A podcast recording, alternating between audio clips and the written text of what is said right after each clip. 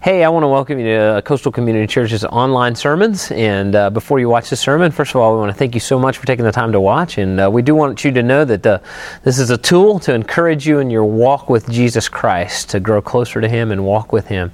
Uh, we, however, at Coastal hold a deep belief that uh, this should not supplement your attendance at a local church. We believe deeply in a local church. And so while we, uh, this sermon is a, is a supplement for you, we want to encourage you to be a part of a local church, find a local pastor uh, if you're in our community uh, in the Hampton Roads area, we'd love for you to attend with us. We have three services on Sunday morning 8:15, 9:45, and 11:15, and uh, we'd love for you to join us in one of those services.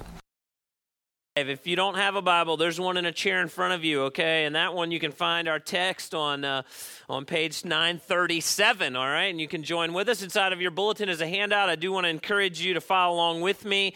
Uh, take some notes. That'll help you prepare as well for your small group ministry, uh, your small group meeting this week. And uh, uh this has been an interesting week, wasn't it? Uh, I closed the offices this week because of four inches of snow on Monday, and today we're all in t-shirts. So, uh, man, I love the change in seasons. While you're kind of getting everything out and getting ready, I do want to remind you, we are sending a team to the Dominican Dominican Republic, and uh, we're sending nine people to the Dominican Republic. You're a part of that when you donate to Coastal Community Church, and and uh, you know we want to be a church that not only gives to missions but also goes to missions. And and uh, last year we sent over um, I think 120 plus people uh, onto the mission field uh, internationally, besides the missions we do here on the on the peninsula, and uh, we want to continue to do that. And so we got nine going out, and I just know you'll be praying for them.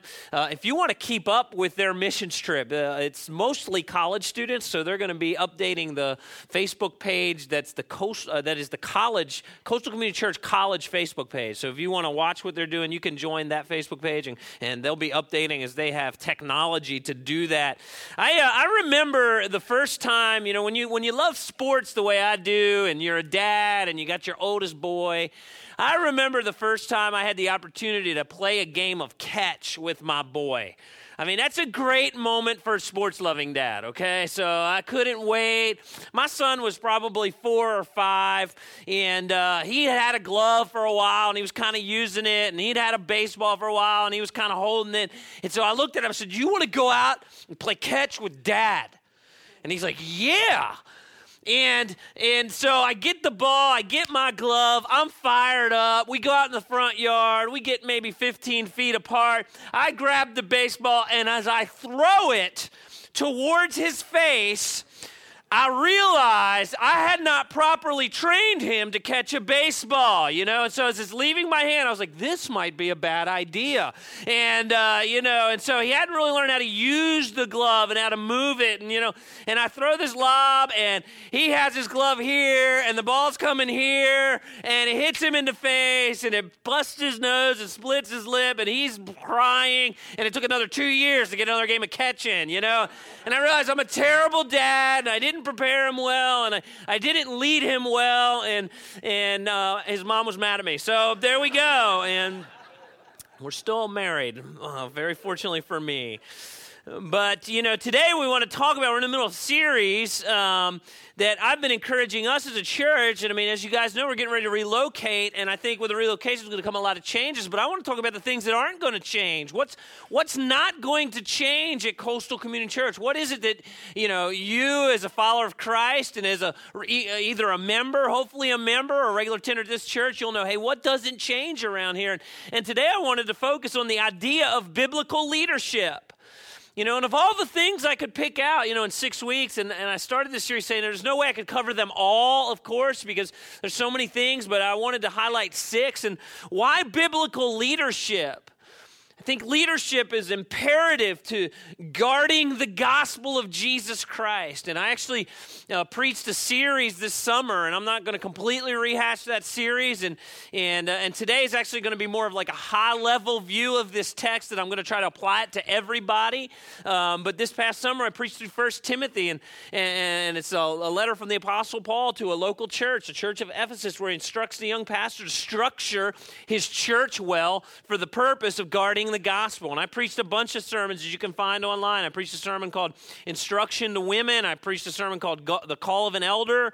I preached a sermon called Biblical Leadership. And I preached a sermon called Character and Motivation of Spiritual Leaders. And I, I would encourage you, if you're interested in the leadership structure of Coastal, go online on our website, find those sermons out of 1 Timothy. The series is called Guarding the Gospel, and listen to those. Those are very important to who we are and how we work and how we go forward in the, in the area of leadership. You know, a church can, uh, the, the gospel of Jesus Christ, Jesus told us, is wins in the end. But in, I think in local churches, the importance of leadership uh, cannot be stressed highly enough. And, and how it's structured and, and how the, the, the, the heart of the men and the women who give leadership in a local church. We want to structure well and we want to lead well so that so that the gospel of Jesus Christ can be lifted up in a community and Jesus can be made famous. And I think that leadership of, is of highest importance in that endeavor. And so, this passage that we're going to look at this morning, while it is clearly directed to the elders of this local church that the Apostle Peter is instructing, and it, it clearly reflects elder ministry. And, and by the way, your elders read this passage um, almost every year in some meeting as a reminder of, of the spirit of which we're to lead the local church. Now, I, do think this, this passage can be applied to all leadership, and I want all of us to know as, as, as we lead ministries or small groups, or even as you're growing in Christ, and, and maybe the Lord is lifting you up in leadership, that this is the spirit of which we expect our leaders at Coastal to grow. In fact, we could ask the question what is leadership? You know, I think leadership's influence. It's not a title. You can have a large amount of influence and never have a title, right? Um, as a parent, you know, you, you, you have influence, you have leadership in your home.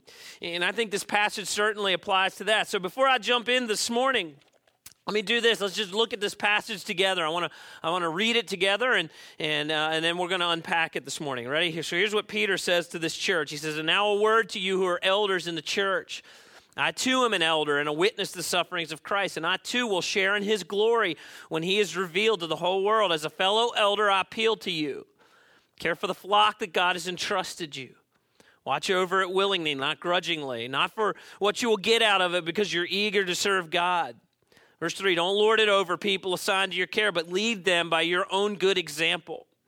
And when the great shepherd appears, he will, you will receive a crown of never ending glory and honor. And in the same way, you who are younger must accept the authority of the elders. And all of you, dress yourselves in humility as you relate to one another. For God is, and you probably know this passage, God opposes the proud. But what does he do, church? gives grace to the humble, right? He gives grace to the humble. First thing I want you to see this morning is, is spiritually speaking, when you lead people, you're, the, the, real, the real call is that you're entrusted with people.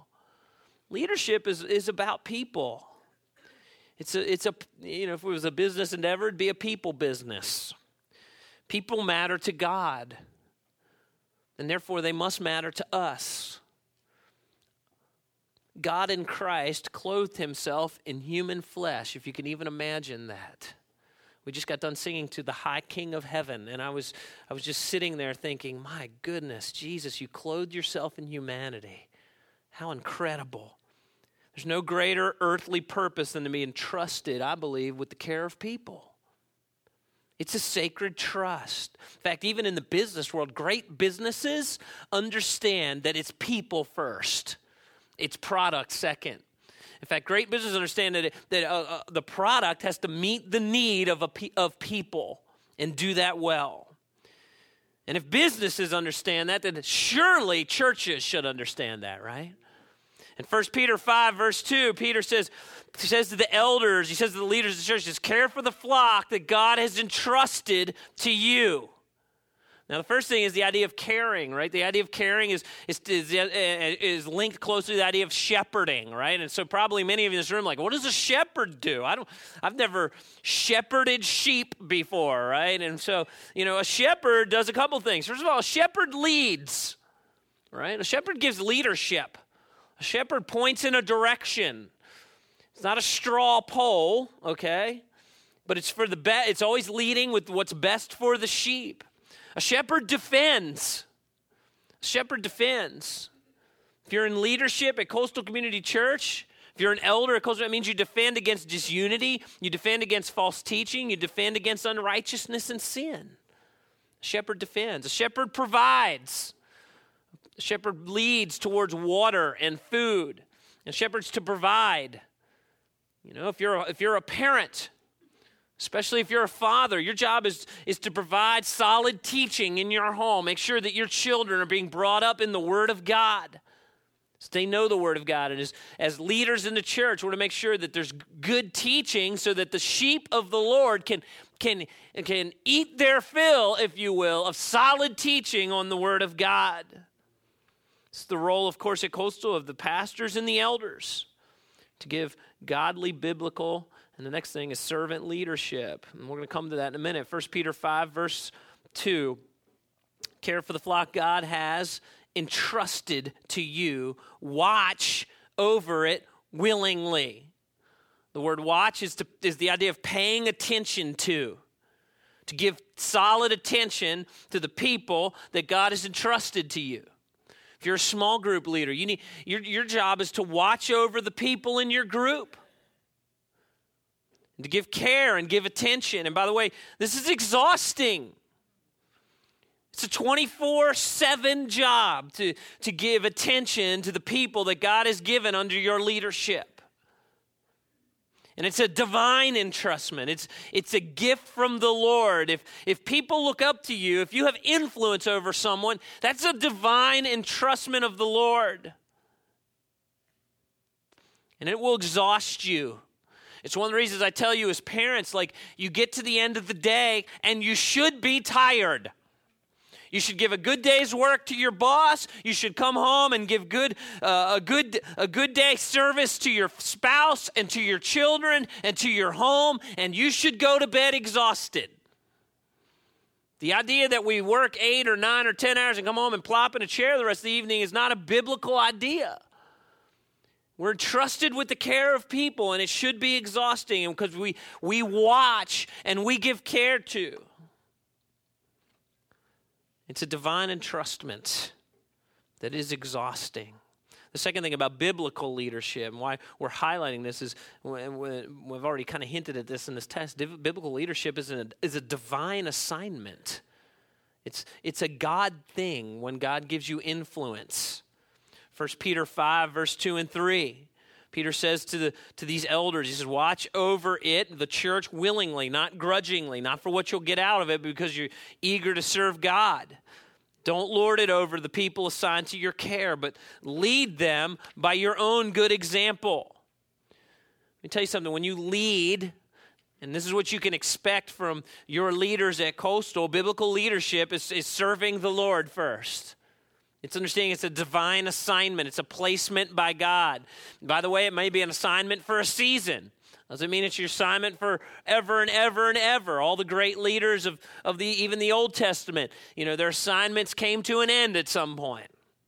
It's a, but it's a divine assignment. And when you serve people and uh, I'm going to tell you something, and the reason I, I, put this as a point in my sermon this morning: when you lead people, you need to remember that you're that you're serving the Lord. Because if if the people become the focus, the people will let you down, right? And so then you're then if that becomes kind of the idol in your heart, like I'm I'm to you know serve these people, I love these people, and that becomes the focus. What happens when they let you down? Now suddenly you're you're maybe unduly or unnaturally crushed in spirit, rather than I'm serving the Lord, and it's the Lord that, that receives, and it, it's the Lord that rewards.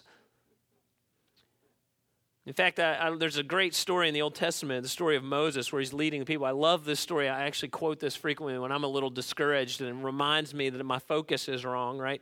And it's found in Numbers chapter 11. And so essentially, the story is this Moses has led the children of Israel, They've, he's led them out of Egypt, and, and the people have seen all these miracles, right? They've seen the plagues, the part in the Red Sea, the Red Sea swallowing up the Egyptian army. They're now in the wilderness, they're crossing the wilderness, heading to the promised land, and suddenly it gets tough, right? And so God is providing uh, food for them every day. And anybody know what this food is called that they're eating every day?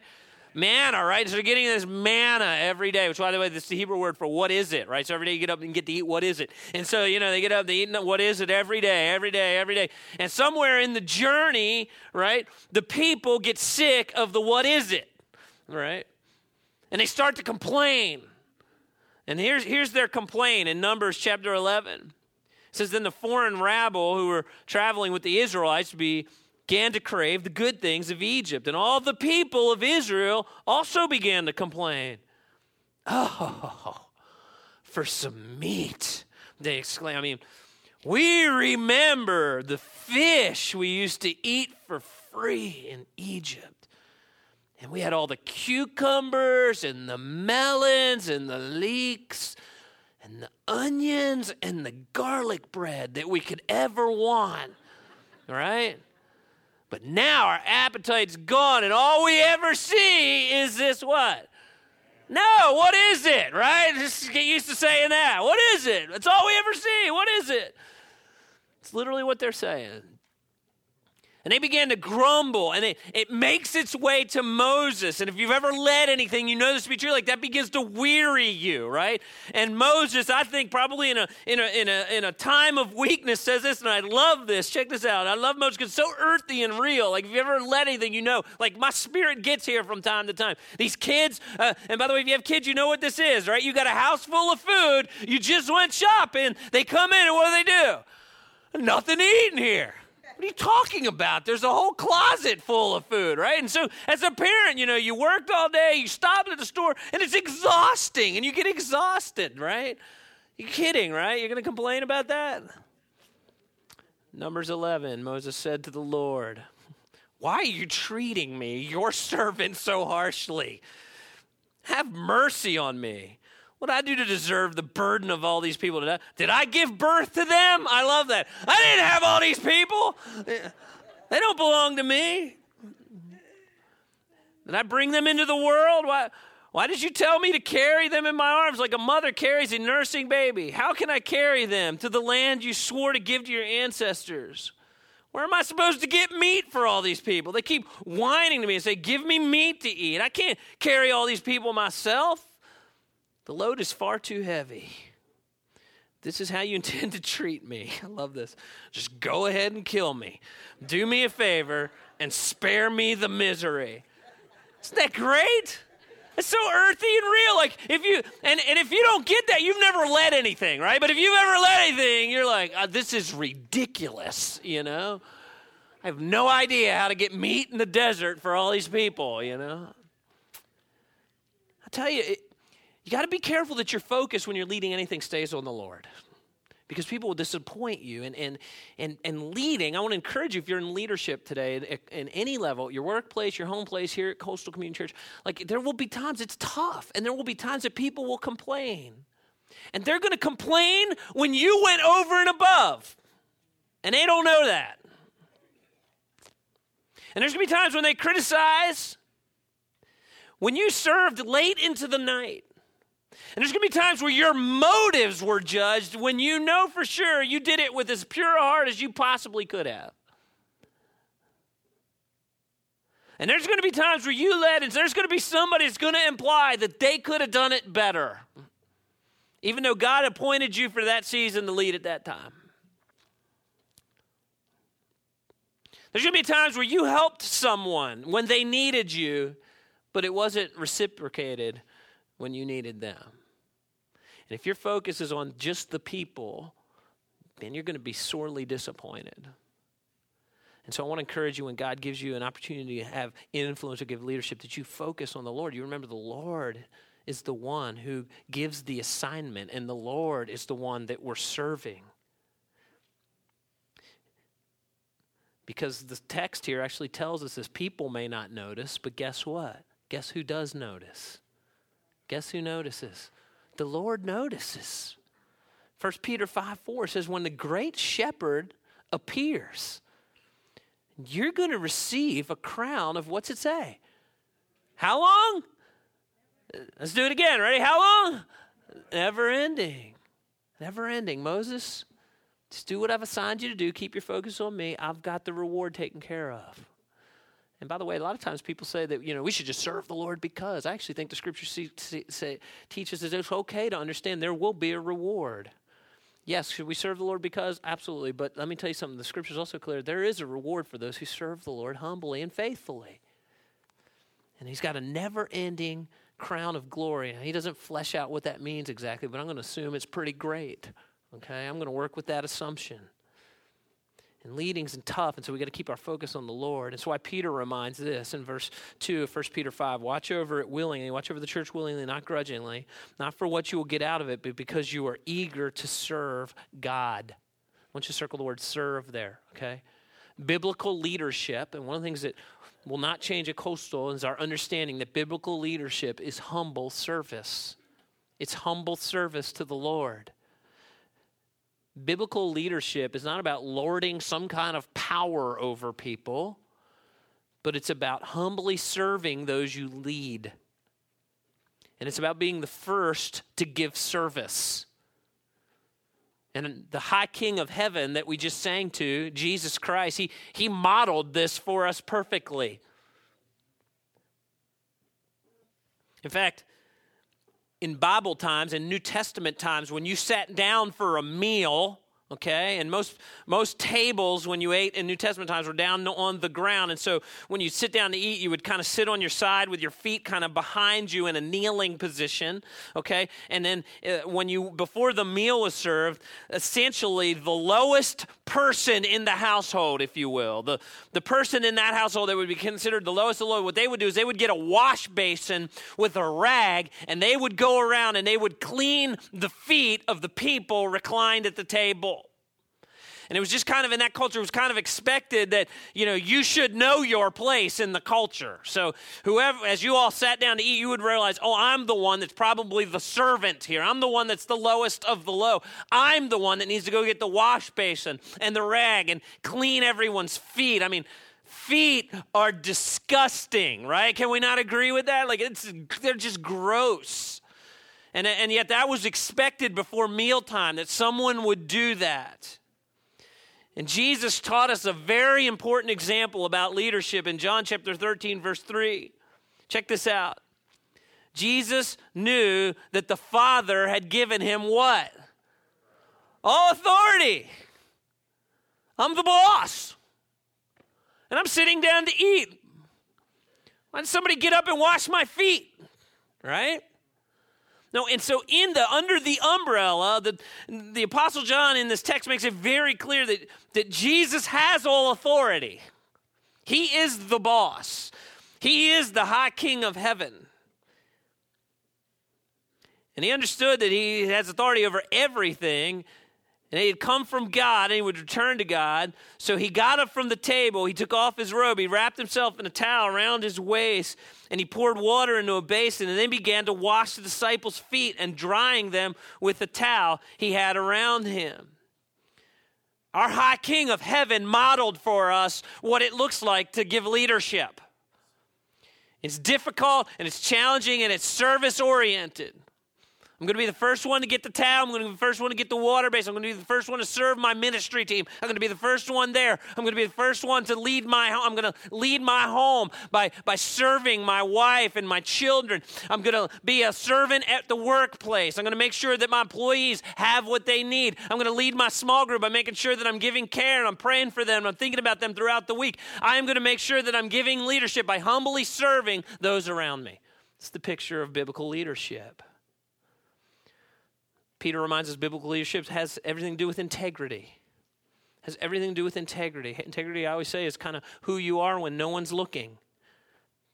Peter says in 1 Peter 5 3, he says, When you lead, lead them by your own good example.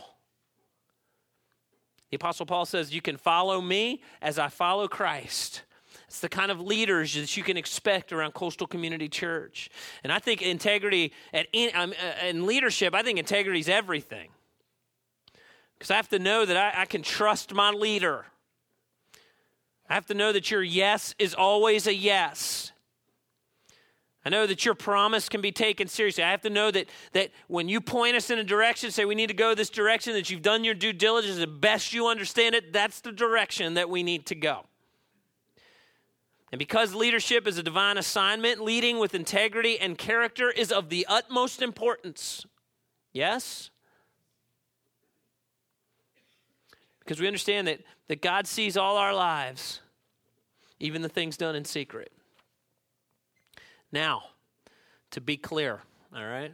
Because this passage, I think, even hints at the gospel at very deep levels, even in, even in leadership. To be clear, no human being is perfect, right? First John tells us that. Not until we get to heaven, we get glor- our glorified bodies will we be perfect. And so, coastal, all right, we always want to do our due diligence to appoint leaders that have a high level of integrity. They're men and women of character behind the scenes. That doesn't mean they'll never make mistakes. All right. It doesn't mean they're without sin, and and I, but I can assure you, a coastal community church, that habitual unrepented sin will not be swept under the rug. Uh, it will be dealt with in an appropriate and a timely and a godly manner. We take that seriously. But equally important is the gospel.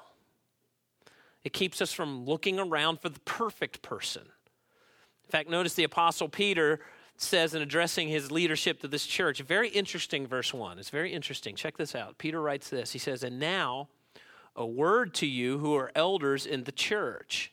I too am a what? What's he say?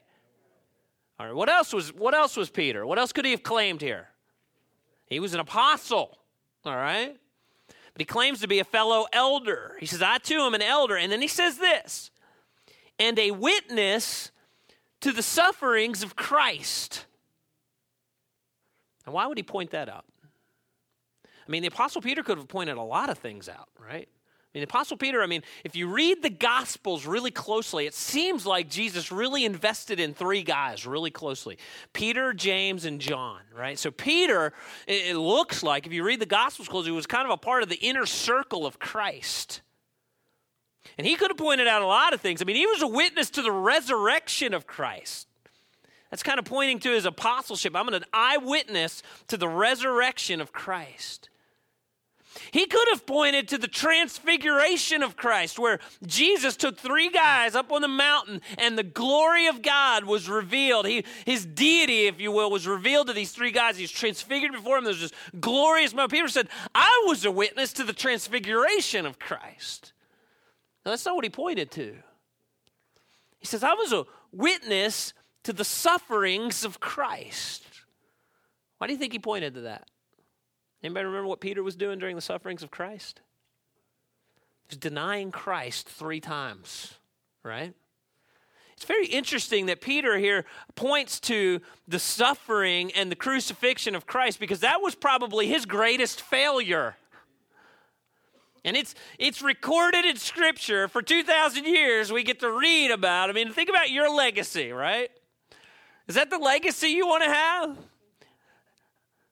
Right? You got you got doubting Thomas. That's not the one you want, right? And you've got you've got the you know before the rooster crows three times, right? And to which you respond, not me. No, the other guys maybe. I, I, I, you could expect that out of Andrew, but not me. You know, this is his greatest embarrassment. Why does he bring this up to this church where he says, I'm a fellow elder, I'm a witness to the sufferings of Christ? Could it be that Peter is reminding of the forgiveness and the difference that the gospel makes? That when a person repents of sin and returns to Christ, God's not done with them just yet. Isn't that cool? that our God uses ordinary people? Could it be that, that He's saying, you know what, the gospel of Jesus frees broken people? See, even in leadership, this is about the gospel from beginning to end. That the past does not define us, but repentance and faith in Jesus Christ is what defines us. And our God chooses to use ordinary people who humbly bow a knee at the foot of the cross to give leadership to his church. Isn't that incredible? When we were singing Cornerstone, I don't know if you noticed the verse Ephesians 2 was put up and how the, this beautiful thing that's happening here on earth,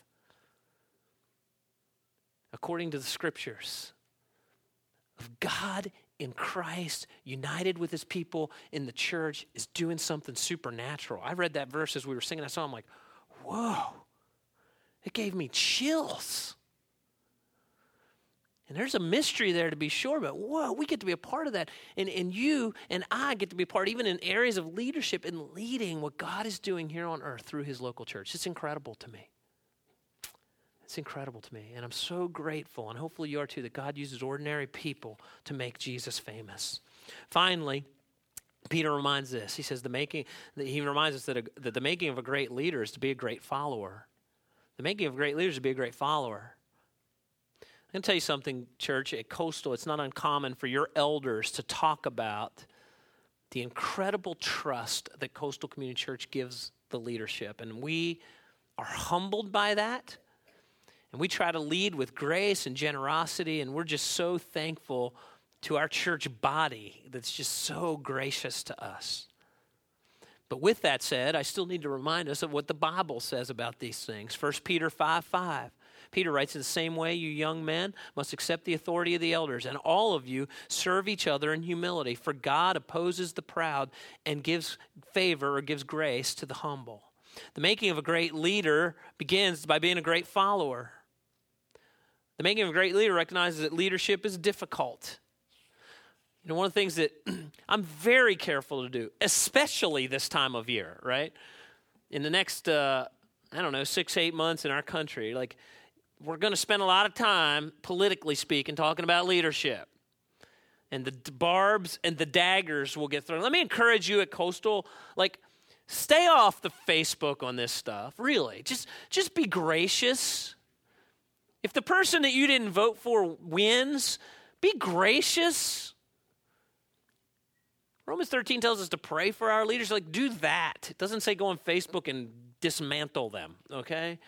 Pray for them and recognize that leadership is difficult. That's why I'm very cautious not to slam the political leader if it's one I didn't vote for, okay?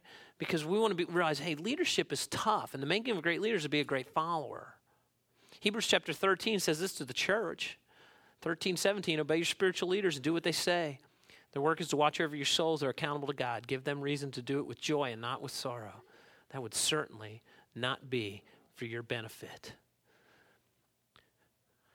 The making of a great leader is to be a great follower. There's a great uh, story in the Old Testament that I think gives the how how what leadership can look like over a period of time. Right, the nation of Israel. wanted a king. They, uh, they were, they were kind of tired of being led by prophets, and so they said, All the other nations have a king, God, we want a king. And so they anointed their first king. Everybody remember their first king? Saul, right? And everybody remember why they anointed Saul as king? Two reasons. He was handsome and he was tall, okay? He was easy on the eyes, right? And so they said, man, let's make this guy king. Because he's, I mean, just make like some NBA center the king, right? Because he's just tall, right? And that's how Saul became king. But he was not a man of character. And so he didn't lead well. And eventually his leadership was, was stripped away. And so God said, I'm going to raise up a new leader for my nation, for the nation of Israel. And so remember, he sent Samuel uh, uh, to, uh, to find a new leader. And he goes, and you know your Old Testament, you know, David becomes the next leader. But, but really, they start uh, by looking at, at the brothers of David, right? And the first brother that's marched out in front of Samuel, they, he said, Surely this must be the next king of Israel. Why? Anybody know? He was tall. He's the tallest of the brothers. They sure like size, right? It, like that's, that's how the nation of Israel wanted to pick their leaders. And God said, "No, that's no, that's not that's not the guy I'm choosing as king. And, and so his, uh, David's father Jesse was asked, so, so do you have any more sons? And he goes, yeah, well, there's one tending sheep, which is like, again, it's the lowliest of the low jobs. Like, surely, and I think his father's probably saying, surely, that's not who you want to be the next king, right? And so Samuel says, Send for him. And 1 Samuel chapter 16, verse 7 says, But the Lord said to Samuel, Don't judge by appearance or what? They like tall people, okay? For I've rejected him. The Lord doesn't see things the way you see them. People judge by outward appearance, but the Lord looks at the heart. And so God was looking for somebody that was faithful to the task, right? And so, so here's David. He's being faithful to what God had called him to do at that time. And by the way, this is kind of a recurring theme in Scripture that great leaders start as great followers, and they're faithful to the task that God has given them for however long God has assigned that as their assignment. And so, if you so uh, the next you go one chapter over. So now David's been anointed as king. He's not the king yet. Saul's still the king, but he's anointed as the next king, right? And so the very next scene that we get in the Old Testament is the scene of of the Israelites camped in front of the Philistines, and every day there's this giant named Goliath. The guy, he's kind of a god, I call him a God cursing Philistine. He comes out every day and he's cursing the God of the people of Israel. And he challenges the people of Israel to a one on one battle. Whoever wins the battle, the other person gets the spoil. No man in the army of the nation of Israel is willing to challenge this Philistine, right? And Joey's laughing because he named his dog that. And so why you, I always said, why you name your dog after a God cursing Philistine? I have no idea, but that's what you did. And so anyway, um, It's a play on words. It's a little dog. Okay, so that's why I did it. And so, um, and so he named his dog after a God cursing Philistine. I mean, and then he's our pastor. So uh, one of our pastors here. So we'll discuss that later. Um, And so David comes up to bring food to his brothers that are on the battlefront, and he hears this Philistine cursing the name of the Lord. And he says, Why don't anybody go out and face this giant? Face Goliath. I'll do it. And, and, and here's his resume. Check this out 1 Samuel 17, verse 34. But David persisted. He's trying to convince Saul, let him go out in battle. He says, I, I've been taking care of my father's sheep and goats. Eh, not a great resume builder right out of the gate, right? I've been tending sheep, he said. But here's where it gets great. When a lion or a bear comes to steal a lamb from the flock, I turn and run and scream. That's what Pastor Sean does, right? But that's not what David does. I go after it with a club and I rescue the lamb from its mouth. If the animal turns on me, are you getting this? We're talking about a lion or a bear. If the animal turns on me, I catch it by the jaw. He's doing hand to hand combat with large animals, okay? If the animal turns on me, okay, I catch it by the jaw and I club it to death. I have done this to both lions and bears, and I will do it to this pagan Philistine too, for he defies the armies of the living God. The Lord who rescued me from the claws of the lions and the bear will rescue me from the Philistines. That's courage. All those days in the field, day after day after day, giving attention to what God had entrusted him to, God was preparing David. Fascinating, isn't it? He could have he could have grumbled about his job, he could have grumbled about his lowly assignment, but God was up to something bigger. God was building David to be the leader of his nation. And it's easy to grow weary in our current assignment, but God could be preparing you and molding you right where you are. God wants to see if you're going to be faithful and have character in the small things. The prepping of a great leader is a great follower. It's a principle in 1 Peter 5. Coastal, I want you to know this. I'm going to close with prayer, okay? We place a high priority on biblical leadership at Coastal Community Church. Of the six things I could have preached on, why'd I pick this one? Because I think biblical leadership is a high essential to guarding the gospel message of Jesus Christ and effectively getting it out to fulfill the Great Commission, making disciples of all nations. And I think one of the reasons the church is so weak on fulfilling the commissioning of Christ is because we have been weak on how God has called us to organize a church and what exactly a leader and character of a leader should be. Peter reminds us people matter to God, so they matter to us. Leading people is a divine and sacred trust. Leading people is a divine assignment, and the leaders that God appoints should serve God, they should humbly serve people, and they should serve with integrity. And finally, Peter reminds that great leaders start by being great followers, giving incredible and faithful attention to what God has currently given them. Let's close with prayer. Heavenly Father, I pray for the leadership of Coastal Community Church.